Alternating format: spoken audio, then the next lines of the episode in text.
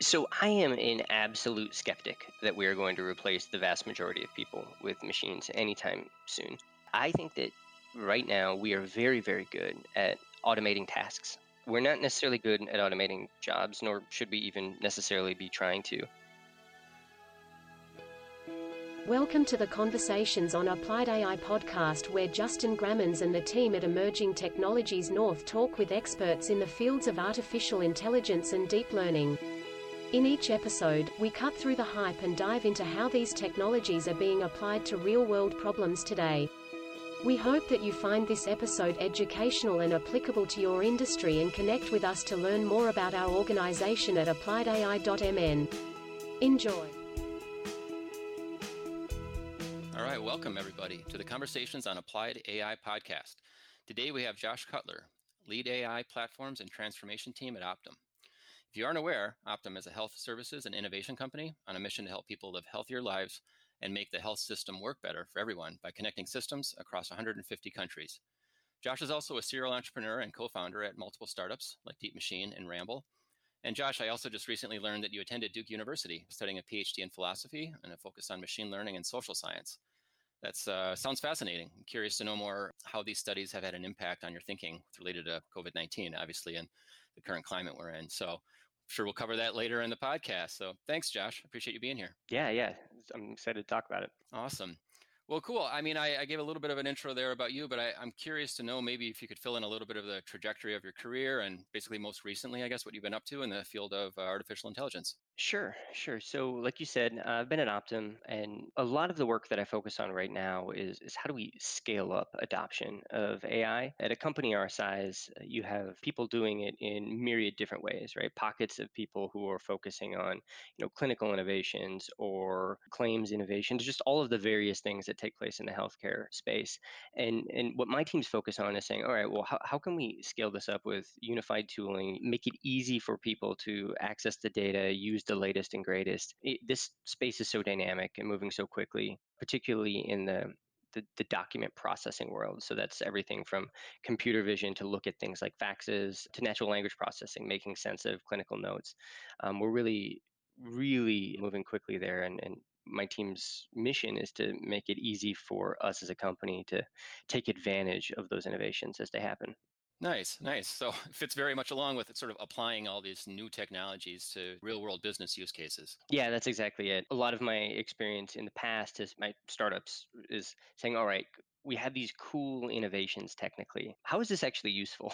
and, and, and that last step has been just the, the death blow for so many AI technology companies and, and frankly just AI technologies, even if you're not building a company out of it. It's very easy to make that that novel toy use case, but when it comes to taking things and actually you know making them valuable and making them useful at scale like that's been the trick i think for everybody. How would you define ai i guess? Do, do you have a, a short synopsis that you use when somebody outside the field asks you or? Uh, so i guess i have two definitions uh, one of them is kind of tongue-in-cheek but probably more accurate and then one of them uh, is, is the one I, I probably use more often. So i think ai has is a somewhat malleable definition and it typically uh, encompasses things that we currently think of as hard to do with computers and like anything that falls into that bucket we, we've called ai historically mm-hmm. whether it was you know playing games that we have now completely solved automatic uh, speech recognition which we're making huge strides in things like uh, image recognition which used to be a very difficult problem and now we're seeing in many cases this as a solved problem but to in kind of layman's terms when i'm talking to like my business friends who are trying to figure out all right how do i make sense of how to use something like this it's how can we help computers make good decisions, right? And in the simplest case, right, our thermostat is kind of a stupid form of AI, right? It's going to take the current temperature and then make a decision about whether or not to turn on our HVAC. Mm-hmm. So anytime we're building systems where computers are going to make decisions, that is, you know, at some level a form of artificial intelligence, in my opinion. And now there's there's tons of different approaches. Some of them are very data driven. Some of them are very rules driven. Used to call those expert systems. And and so there's kind of a full spectrum of approaches for how you would tackle that sort of thing. Nice, cool, very good. I you mentioned about largely solved problems. I guess I'd like to dig a little bit more deeper on that. Why why do you think some of these problems are becoming largely solved in in some ways? Uh, so I think it's a, a couple of things, right? Some of them are very amenable to some of the things that have happened recently, both from an algorithmic perspective, a com- like the availability of cheap and scalable compute perspective, and then just data sets. Mhm. Uh, many of the problems that we're still wrestling with may be solvable when we have better and larger data sets. They just don't exist. There haven't been business reasons to create them. But if you think about what's happened in the past, uh, I don't know, five, ten years, a number of deep learning type techniques are now really feasible in ways that they weren't, both from a data availability and a compute availability perspective. And that's where we've seen, I think, the most dramatic gains on problems that we used to think of as somewhat intractable. Nice. All right. Yeah, makes that makes a ton of sense. So, how, how did you get into the field? You did a PhD at Duke and stuff like that. You you were already sort of in this world of deep learning, machine learning, going back years. Is that fair assessment? Well, kind of. Yeah. My my path has been very meandering. So, was as an undergraduate, I, I studied math, computer science. I'd been programming my whole life. I started as a kid, like so many, Hmm. wanted to make video games, so I got into it. I think my the first things I built was I would I would take those choose your own adventure books and I would type them in in BASIC and just use go to statements so I could do it that way instead of turning pages. Totally. But uh, where that manifested for me was being really interested in gaming. I just, all right, well, how do you make games work? It's cool to render graphics on the screen, but Mhm. if you don't have opponents that are smart, then you don't really have a game. And so I, in undergraduate, spent a lot of time just thinking about kind of algorithmic approaches, you know, pathfinding, A star, that type of stuff, just so I could make games. hmm But I'd always had an interest in politics. So right out of undergraduate, I went to Duke and I was pursuing a PhD in political science. And what is interesting about political science at the graduate level is it can become very quantitative, which is different than most people's undergraduate political science uh, Mm. experiences. And so that's where I really got into statistical learning, statistical inference, and started thinking about well what what are predictable phenomenon and i mean this is a whole discipline that's what most of my peers who are now professors are now doing whether it's predicting e- election outcomes or interstate conflict these types of things Yeah, I was I was thinking of Nate Silver. I guess he's probably Yes. probably read a lot of his stuff. Yeah, precisely. So Nate Silver is probably the most famous example of someone who uses data and statistics to predict political phenomenon. Although there are, are many, many others who Mhm. just don't, don't have quite the notoriety. And so I uh, I did that for a couple years. I quit a- ABD and went to Microsoft. So I moved to Seattle and worked in uh, a research group out there called Live Labs. And our, our function was to try and commercialize the work that was coming out of Microsoft research. So there, I was typically taking things like um, entity recognition modules that had been developed by others and saying, all right, how do we put these into products? Uh, so we built some prototypes of things that died but would look like OneNote on the internet. But what if you could automatically annotate a bunch of content that you'd put in there using natural language recognition? And then that kind of started my startup journey where I did not do a ton of data work. But What was the time frame you're talking here? so when I got there, we had just released Vista. So it would have been Okay. uh, right around then. Uh, and I was out there for about three years. So Microsoft was, I mean, in some ways, they were kind of. Would you say they were ahead of it? I mean, were they kind of ahead of Google in some of these in, in some of this aspect? You think? Uh, so Microsoft Research as a research institution is one of the, I'd say, foremost and has been historically, just in terms of publications and doing this type of work. I think where we struggled at the time, and still to some extent do, is getting those into the products. Right? Mm, There were so many cool demos that that die because they just they don't make sense to necessarily get into a product, and I, I think that's just. It's, it's really hard, right? Yeah. But some of the things did turn into amazing products like Kinect, right, which is all computer vision, but many didn't. Yeah, I, I have to kind of think about the PowerPoint paperclip or whatever, right? I mean, Yes, those, yeah, are, those are always the things that people would, would laugh at. Why, why, why is this thing talking to me? A paperclip, you know, and the work that went into building that per se. And- but the thing is, on paper, like if you do it right and you could identify when people were getting frustrated trying to do things, it sounds like a good idea. But that's when the rubber hits the road, it, it was not. Sure, sure, sure. So you're you're in uh, Seattle, yeah, and it's, it's very interesting that there's this research group. It, it almost feels like sort of that bridge between academia. You know, it might have felt similar to that, I guess, in some ways, where you were doing research in academia, and then but then you actually have the means to apply it to a, a product. Sounds like an interesting role. Yeah, and that was explicitly our our mandate to try and do this because so much had died uh, on the vine Mhm. prior to that in, in the research world. Um, ultimately, our lab was shut down, Okay. and so I, I ended up moving back to the Twin Cities. At this point, uh, worked kind of got into the Rails community, started just understanding what it meant to build web apps because that really wasn't what we were doing at Microsoft, and uh, built a startup actually with my wife. It was a company called Zissel. Um, it ended up being one of the larger sports card communities online. And what that was was a just scratched an itch when my parents gave me my baseball cards back and I had no idea how to organize or assess them. But B, it was a playground where we collected a lot of data. All of our data was assembled by our users, right? Huh. So they were scanning images of their cards, they were correcting the metadata around them because uh, the reality is for things that people stopped manufacturing in 1890 like there is not necessarily good data about right, them. Right right right. And what that was was an opportunity to start then applying some of these data skills again. So one of the things that we did was we built uh, predictive pricing algorithms uh, in the collectible space. People are really want to know you know what's my collection worth? What are these things worth? And for rarer items that don't have a lot of volume at auction like you have to build statistical models. You can't just say, "Oh yeah, you know, ten of those sold yesterday, and that's what they sold for." Right. So invested in a, bunch of time in that, uh, and then that's really where I got my feet wet with computer vision to start saying, "All right, well, here's a picture of a, a Joe Mauer baseball card. Do I really have to have someone come in and tag this as being Minnesota Twins, or can we just recognize the logo and say this is a Minnesota Twins card?" Sweet, huh? Very cool. Very cool. So yeah, so it basically taking, you know, my, the thought came back to me. I, I, wonder if you ever did the same thing with comics. It's it's the same thing. I've I've got a whole shelves and shelves of comics that I'm trying to evaluate at some point. Oh yeah. And you're right. The human cost of somebody to go through and analyze all these things. Why why not have a machine do it? And I, I think back to what you said earlier. You know, like how, how can we have machines do things and teach them to do things because uh, they're really good at uh, scanning through thousands of images, whereas humans aren't, right? We're tired, we get bored exactly. quickly. We oftentimes make mistakes because of it. So cool. So, yeah, so you, you kind of did your first startup. Where, where, where did that end up going? Uh, we ended up being acquired by uh, one of the larger players in the space, uh, Beckett Media. Cool. So, so then you're looking. Okay, you got you've got this itch for image recognition and, mm-hmm. and, data. Is that sort of where Deep Machine came in? Yeah, so exactly. So I, I was actually at Optum. I had been there about nine months, um, and I met up with my friend uh, Dan Grigsby, and he was kind of mulling this space as well. Saw an opportunity here.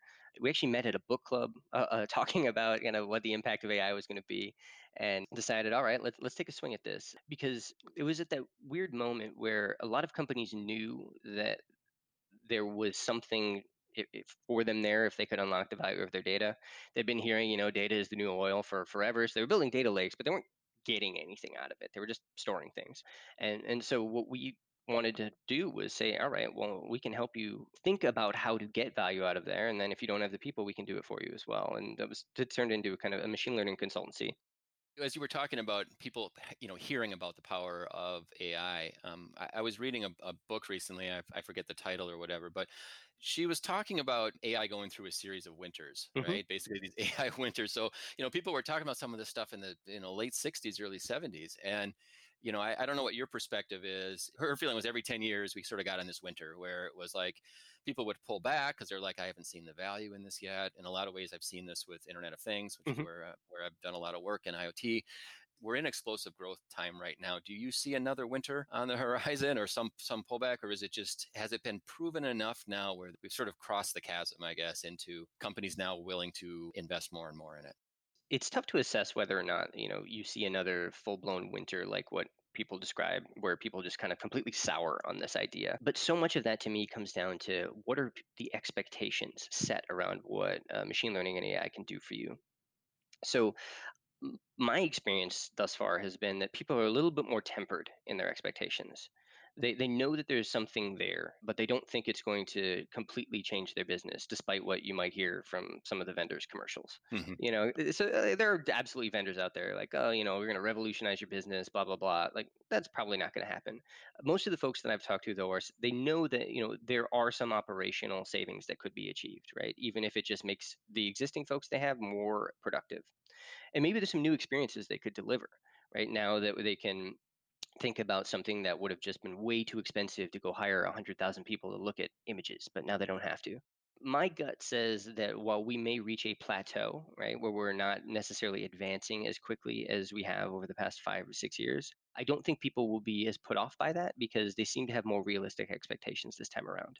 Yeah, for sure, for sure. I remember seeing commercials in the early 2000s, like when the internet really sort of took off, or late 90s, early 2000s, where it was pretty much the solution for everything, and they were kind of pushing the envelope. I mean, they didn't call it 5G, but they were saying, you know, 100 gig downloads and here, this, and that stuff. It's like, come on, really? I mean, so a lot of times, what gets sold out in the marketplace is is way is still st- is still futuristic and kind of trying to sort of temper that, I guess, bring that down to reality. But I think all of us probably are seeing some real world applications. I guess I'll, I'll, get to the brass tacks here on this because there's a lot of questions around how this will replace humans. Mm-hmm. Do you have any like perspective on that? Right? If we don't have people reading, watching, looking at thousands of images, you know, uh, what are they going to do instead?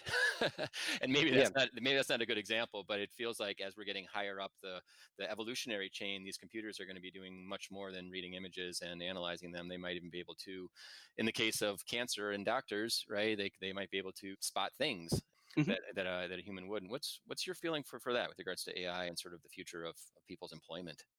So I am an absolute skeptic that we are going to replace the vast majority of people with machines anytime soon. I think that right now we are very, very good at automating tasks. Right? Mm-hmm. We're not necessarily good at automating jobs, nor should we even necessarily be trying to.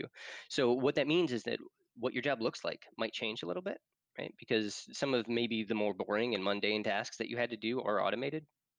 But uh, there's very few cases I've seen where realistically we're even close to automating away a job. So uh, to some extent, we may just be eliminating some of the busy work for people, uh, making them more productive so that they can focus on the things that are uniquely human. Because when we think about what's rewarding about our jobs, it is very rarely the things that computers are good at anyway. Right. The things that we are good at as humans are the things that we enjoy doing. Uh, so I'm I'm somewhat optimistic that it actually makes the workplace better for a lot of us. I think a lot of people have that view that it's a complementary technology. I guess it's not a full pick up and replace. So it sounds like you're sort of in that camp. That's right.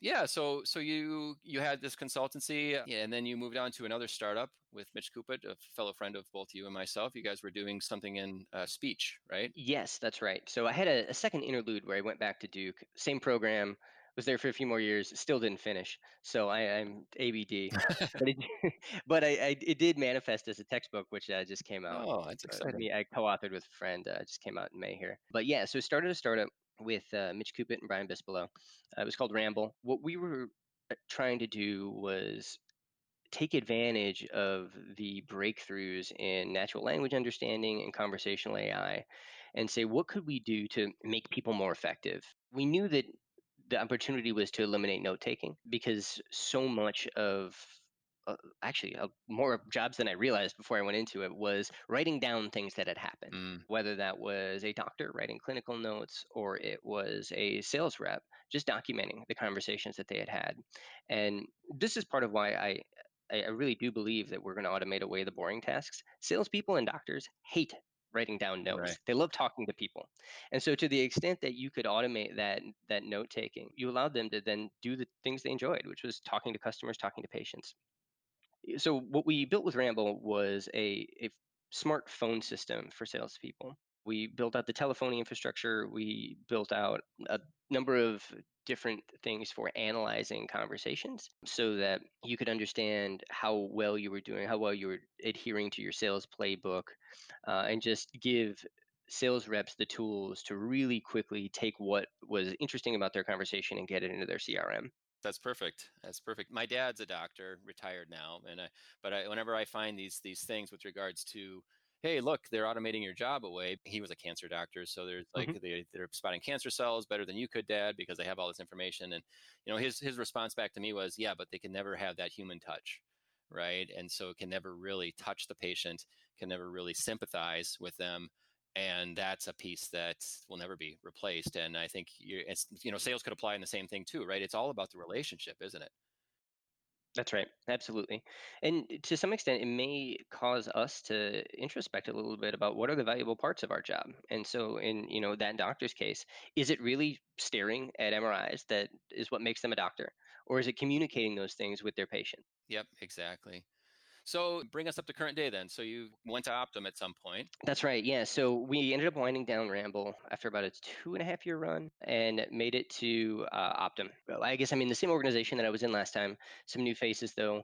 I uh, was pretty excited about what they are trying to do and just some of the change I had seen since I was there last time and how hard they've really leaned into the fact that when you have the scale that they've got and and the data that they've got, we could really make healthcare better, right, by being smarter. And so the opportunity just was was way too interesting. And honestly, there's a lot of areas that have good data, but I I, I knew I didn't want to sell ads right? Mm. and you can go work at Facebook, you can go work at Google, but ultimately you're selling ads. Uh, you're not making people healthier. So that was a big component for me. Sure. Well, it seems like Optum has picked up a lot of great talent here over the past uh, couple of years. And so I believe that it, part of it is the mission, right? Like, yeah, you're not just doing AI for the sake of AI, it actually touches and impacts human lives. So it's a great, great thing to do.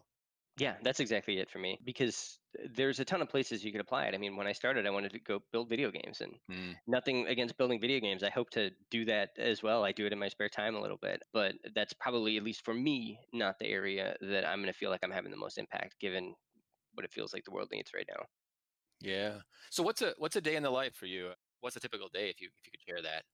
Yeah, so for me, it's probably not going to be what it would be typical for somebody coming up because I'm kind of at, I'm managing teams now. But I, I guess I can give a day in the life of both. So for for me right now, it's very much uh, two things. One, trying to collate all of the various needs of people across our organization, right? Because United Health Group is, is huge. We have, you know, massive clinical networks, we have pharmacies, we have a bank, we have all of these various people who have different data requirements. And when you're building platforms that are going to serve them all, you really have to spend a lot of time with your customers. You can't just say, well, this is how I build models at Deep Machine. You all should do it this way. Mm, So that's a big part of, of what I do. Uh, and just building consensus, right? Because all of the various business leaders could choose to not use the platforms that I build. That's kind of one of the things I really appreciate is the stuff I work on is not uh, hmm, delivered via fiat or decree. I actually have to convince everyone that it's valuable. So I spend most of my day doing that. Now, uh, for folks that use our platforms that train models, mhm, I would say it's it's very much like what you're you're going to hear the same story everywhere else. It is probably 80% of their time is talking to uh, the people who have generated the data, whether it is claims data or clinical data or what IoT data, to just understand what they're even looking at and try and understand what were these sensors reading or you know what was used to translate this fax into text so they can understand you know what the, the bias in the data might be what the errors they're looking at are you know, what, whether or not their dependent variables actually represent what they think and then once they've got a handle on that and they really understand what is the problem that they're setting out to solve, right? Because frequently when you work with with product or business teams that haven't done a lot of AI, they're not going to give you a predict this variable. right. Like that that's that's never how the problem is presented. Um, but ultimately, if you're going to turn it into a machine learning problem, you need to translate the business problem into okay, well. If I could predict what, would you be able to solve your business problem better? Mm, So there's a lot of that. It's a lot of just understanding the businesses themselves. And when I say businesses, I mean either what's happening, you know, with that unit in, in the pharmacy or or whatever, to understand like what things that are predictable help them. And then there's probably, you know, 20% of your time is doing those predictions. mm, which is the fun part. I, I've just sort of a lot of it is gathering requirements and data cleaning in, in some ways, and then the fun part is really getting the output, right? It, it is for some. I it, I think it depends, right? Okay. I actually I really enjoy the helping people understand Hmm, what machine learning even is um, and helping them formulate that okay well if you could predict this would you be able to run your business more efficiently but maybe that's just because i i love learning about how businesses operate and like I, I feel like every one of these engagements i'm like oh man i didn't realize that's how that worked at all okay tell me more Yeah, it's it's it's interesting to see, especially when you can apply technology that people haven't seen before, just to see their eyes light up, right? When it when it actually works. There's a lot of satisfaction there. Do you get a sense sometimes you guys run into things where it's like, yeah, this is great, and then you start doing the analysis or trying to pull the data in, and you just have to say we can't go any farther? absolutely yeah and so this is something i i, I learned the hard way doing deep machine but it's I, I I think you should always structure your projects around a very cheap, what we, I call a signal project. And basically, is there signal in the data? Can you predict the thing that you would like to predict given the data you have on hand? Uh, because if the answer is no, then there's no reason for us to invest a ton of time and energy here Sure. doing that, uh, that to me is the MVP of a data project, right? So, like, we, we like to think about MVPs in the software world all the time. Like, what is the minimal viable thing to test that this is actually there's some there there? Uh, we frequently skip that step when doing data analysis, and I think it's super important because otherwise you may invest a ton of time where you just you, the data you have may not be correlated to the outcome that you care about uh, just because of they're truly not or because there was some problem with data collection or for, for whatever reason yeah yeah for sure have you seen things that you've put I mean, maybe I haven't been there long enough or or what, but have you seen things that have been shelved for a while and then you come back a certain time later where you can pick it back up again and be like, hey, let's let's let's let's take a second stab at that? Or do these things sometimes die and they're done? Yeah, so I don't know that I have seen an example of that yet, but I've only been at Optum for about a year. So I do have an example of one that uh, I, I actually bump into uh, time and time again. So it seems obvious, I think, to a lot of people that sentiment on phone calls should be predictive of all sorts of things. Uh, and I was convinced for sure that it would be, uh, especially in the sales world. I was like, oh, yeah, if people are, if sentiment is high, you, you must be more likely to be closing a sale. Um, and a- after spending quite a bit of time with it, it, they're just, it's not particularly well correlated people are grumpy or happy and it has more to do with whether or not they were stuck in traffic and way less to do with whether or not they're going to close a deal especially in the b2b world uh, and not the consumer buying world and it took me quite a while to convince myself that that was true and now i've seen it in a couple of different instances That's interesting. Yeah, yeah. No, I mean sometimes the humans come into the thing with bias already. So to the problem, you know what I mean? So as, as a human, I come in and say, of course these things will line up, and that that's that's fascinating. I mean, and, and it also is a sort of a, a mind bend to people to finally accept the data for what it is, because we have emotions and we just think, of course. But you know, like you say, it can take some time for you to finally convince yourself that these things aren't correlated. yeah exactly So do, do you have any, eh, you know, advice or, you know, like classes that people take or conferences, I guess, you know, if, so- if I was a student or changing careers, for example, or whatever, and I, I, I find this stuff fascinating, do you have any recommendations, I guess, that somebody might, might want to explore? Yeah, so I think there's there's kind of two backgrounds I typically uh, bump into. This so there's the I'm a software developer and want to learn about machine learning, Mhm. uh, and I think if that's the case, there's there's a number of good resources. I really think that for folks who want to get into deep learning, the fast AI courses are probably the right place to start. There's just a ton of great content out there. Their their tooling is good, um, so I, I highly encourage most folks to check that out. I think for people who do not have a programming background, I actually recommend that they start there. You absolutely can go do a data science boot camp and learn to run regression models and things, but I think that uh, people will then they're just setting themselves up if they want to get into this field professionally to run into some blockers down the road where they realize that oh, I there's still some computer science things I need to understand. Yeah, but I mean, I guess uh, uh, since you're overseeing a team there at mean, where, where do you guys pull your talent from? You know, I mean, ask you guys like looking at at masters level people? Do you you guys hire people just sort of across the board? You bring in interns? It's a full spectrum, right? There's needs for people ranging from the PhD level all the way down to undergraduates. It, it really depends on what you've studied. So there are now data science programs, right, offered at the undergraduate level. If you were a statistics major, some of the words are different, but the concepts are the Mhm. exact same, segueing into machine learning.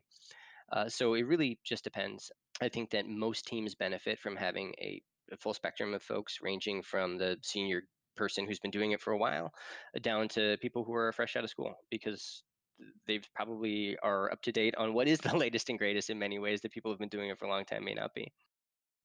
Yeah, yeah, good point. And I, I'm wondering a little bit more about just uh, maybe the soft skills of the job. You know, you, you hmm hear about this concept of storytelling and, and stuff like that. It, it seems to me like maybe there's the hardcore statistics people, and then there's probably a range. Then you get out to people that maybe didn't major in a STEM related thing, but yet they're just really good at writing. They're really good at. They're very articulate, and they can sort of hmm talk talk to the to the C-suite about this. It seems like there's a bunch of different skill sets that are involved in this whole area. Absolutely. So I actually think that the person you're describing there is the one that is rarest thus far, uh, in my experience in industry. Uh, someone who can communicate, I would say, both to the technical and non-technical audience about the opportunities that machine learning in particular, but just AI generally present. If you are dangerous enough that you actually can speak to a technical audience, Mhm. but but can also uh, translate that, I, th- I think that now is your moment career-wise. for sure, for sure. Embrace it. Well, how how uh, how would people want to reach out and connect with you? Yeah, so I'm on Twitter, uh, Josh underscore Cutler. You can find me on LinkedIn as well. I'm happy to chat. I've I've worked with a number of folks who just have reached out and said, "Hey, how can I get started?" The, the course I taught at Duke uh, was uh, for social scientists who wanted to get into programming and machine learning. So we've got a bunch of content um, that I can share as well with anybody who's interested. Cool. Now, I, I, mentioned at the beginning COVID, and so we I've I've since alluded that topic, but I, I am I am curious with the current state that we're in right now. How how are you looking at it? How is how is healthcare in general, sort of your your perspective looking at this? How is AI being applied as far as what what you know? I see a lot of articles, of course, in, in the news, but you know, how how are you guys approaching it as a health data company? It's a great question. This is one of those instances where you really need to say, okay, well, what are things that I could predict that would allow me to have any sort of agency to help? Mm. Right. So mm.